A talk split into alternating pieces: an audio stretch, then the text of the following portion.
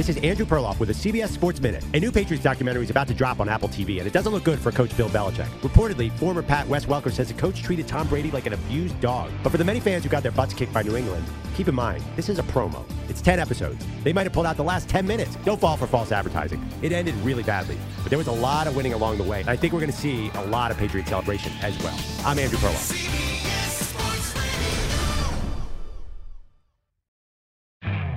You could spend the weekend doing the same old whatever, or you could conquer the weekend in the all-new Hyundai Santa Fe.